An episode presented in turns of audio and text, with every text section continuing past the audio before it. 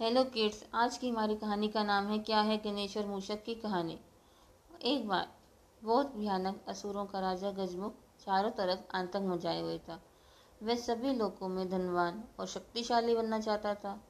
वह साथ ही साथ सभी देवताओं, देवी देवताओं को अपने वश में भी करना चाहता था। वह इस वरदान को पाने के लिए भगवान शिव जी की भी तपस्या करता रहता था। शिव जी से वरदान पाने के लिए वह अपना राज्य छोड़कर जंगल में रहने लगा। बिना भोजन पानी के ही दिन रात तपस्या में लीन रहने लगा। कुछ सालों बाद शिव जी उसकी तपस्या से प्रसन्न हुए और उसके सामने प्रकट हो गए।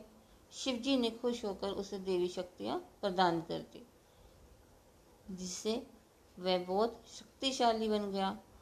उसे शिव जी ने सबसे बड़ी शक्ति दे दी थी। भोलेनाथ ने उस असुर को वह शक्ति दी जिसमें वह, जिसमें उसे किसी भी शस्त्र से मारा नहीं जा सकता था। असुर गजमुख शक्तियों पर गर्व होने लगा और वह उसका दुरुपयोग भी करने लगा। उसने देवी देवताओं पर भी आक्रमण कर दिया। सिर्फ़ भोलेनाथ, विष्णु, ब्रह्मा और गणेश ही उसके आतंक से बचे रह सकते थे। गजमुख चाहता था कि सभी देवी देवता उसकी पूजा करने लगे। इससे परेशान होकर सभी देवगण शिवजी, विष्णु और ब्रह्मा की शरण में पहुँचे। शिवजी ने गणेश को असुर गजमुख को रोकने के लिए भेजा। गजमुख नहीं माना। और गणेश जी ने गजमुख के साथ युद्ध किया।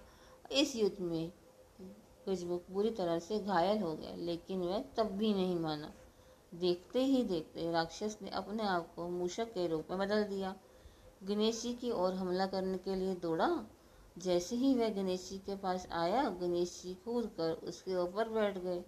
और गणेश जी ने गजमुख को जीवन भर के लिए मूषक में बदल दिया। और अपने वाहन के रूप में जीवन भर के लिए रख लिया। इस घटना के बाद गजमुख बेहद खुश हुआ कि वह गणेश जी का प्रिय मित्र भी बन गया।